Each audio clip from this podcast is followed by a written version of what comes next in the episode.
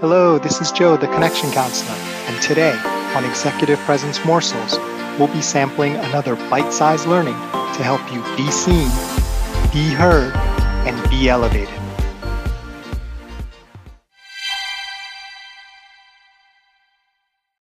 Hello, so glad to be with you here today. In our previous episode, we talked about how to increase your chances of getting a response, right? Whether it's for someone who um, you're waiting to hear from or whether you're just reaching out to someone for the first time. We shared three principles that you can use to increase your chances of getting a response. You know, obviously there's additional principles, but I tried to share three discrete ones that would be pretty useful for you.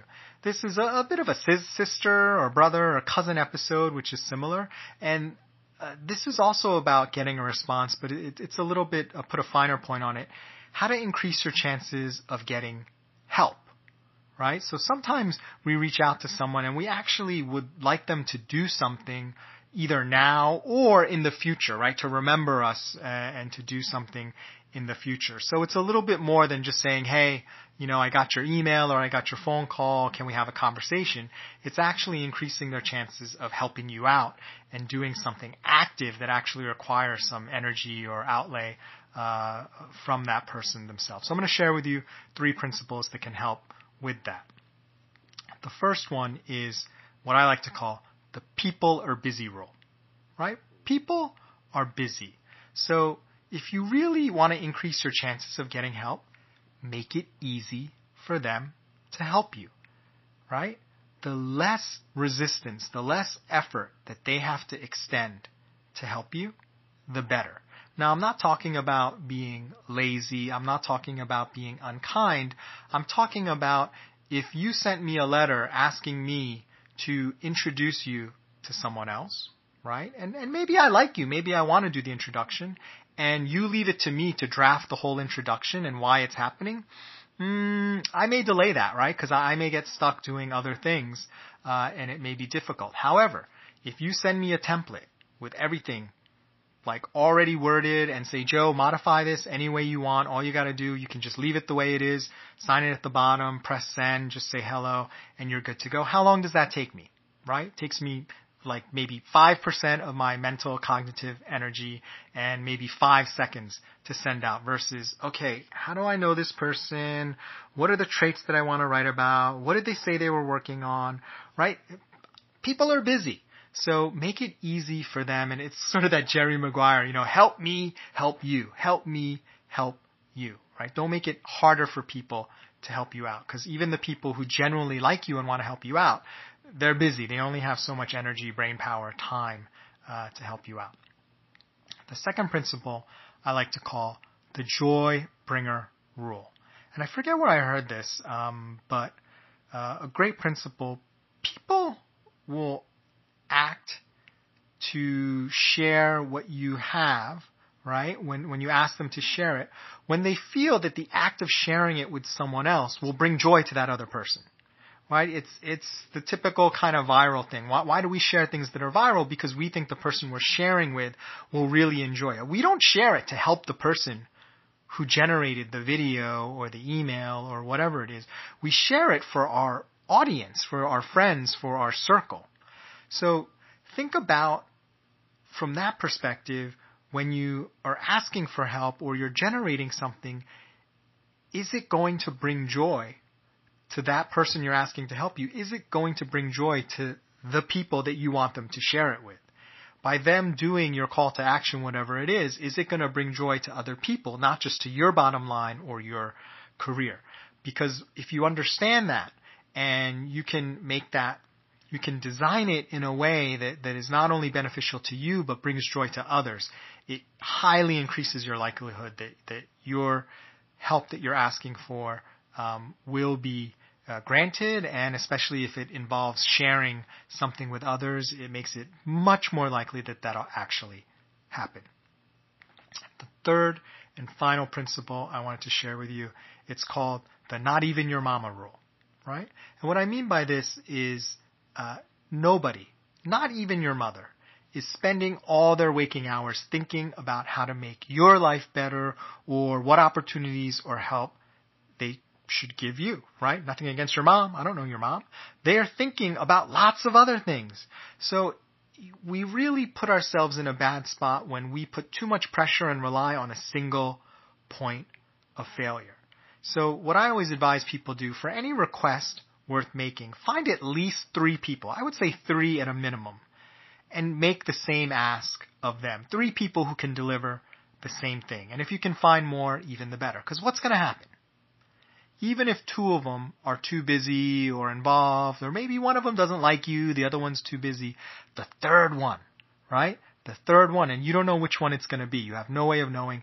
They may just be the one that fulfills that request and gives you that help. And here's the great thing. Sometimes, a lot of times, we only need one. We don't need all three people to deliver. We just need the one to give us the break, to give us the forward momentum we need. So in summary, we shared three rules today to really help increase your chances of getting help. The people are busy rule, right? Make it easy for people to help you. The joy bringer rule, think about how what you're asking, if they deliver it, it'll bring joy to other people. It's not about you. If they're going to do something, it's about them bringing joy to the people that they care about. And then finally, the not even your mama rule. You know, don't rely on a single point of failure. You know, share your request with lots of different people who can deliver it because some of them will be too busy. Some of them may not like you. Some of them may get sick, uh, you know, heaven forbid, um, or have some other emergency that they have to take care of. So they would have helped you, but understandably, they couldn't. So you just need that one person to deliver, and that can really make all the difference in your career. So if you have any experiences with any of these rules or other techniques that you use to really increase your chances of help, would love to hear from you. Uh, reach out at joe at connectioncounselor.com or uh, you can leave a voice message on Anchor at the Anchor website for Executive Presence Morsels. So your uh, mission for today is to ask for help from someone. Anyone. Could be a small thing, could be a big thing. And think about these three principles and if appropriate, you know, utilize, work them into your ask and how you ask and what you say, uh, and see if it uh, makes a difference. And I'd love to hear how that went, um, whether it was good, bad, or otherwise. Would love to hear from you. Thanks for listening to Executive Presence Morsels. I'm Joe Kwan, the Connection Counselor. Remember, it's not what you say, do, or wear it's how you make people feel that generates executive presence.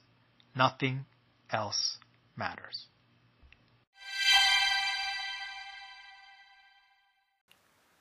If you'd like, please stay tuned for a preview of tomorrow's episode brought to you by our sponsor.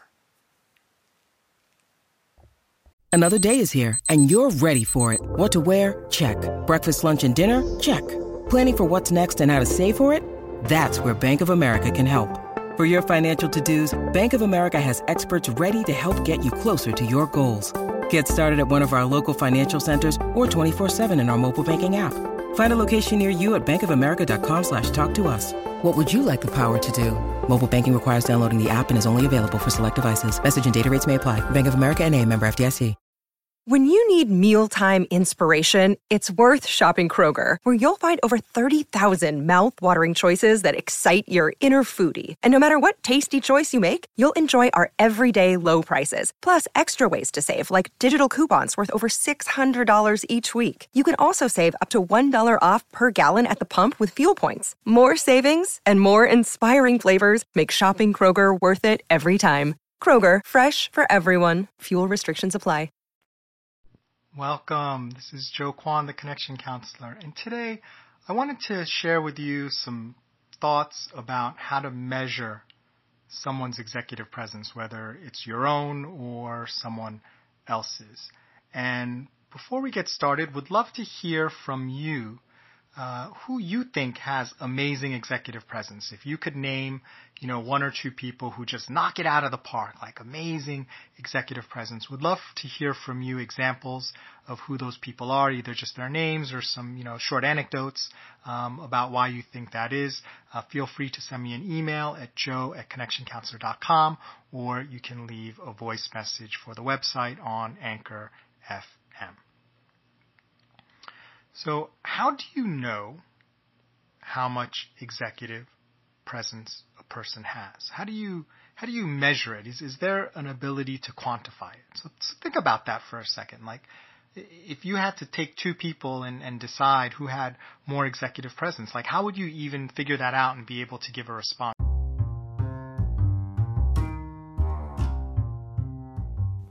Thanks for listening. Can't wait to share the rest of the episode with you. Join us next time for another tasty executive presence morsel.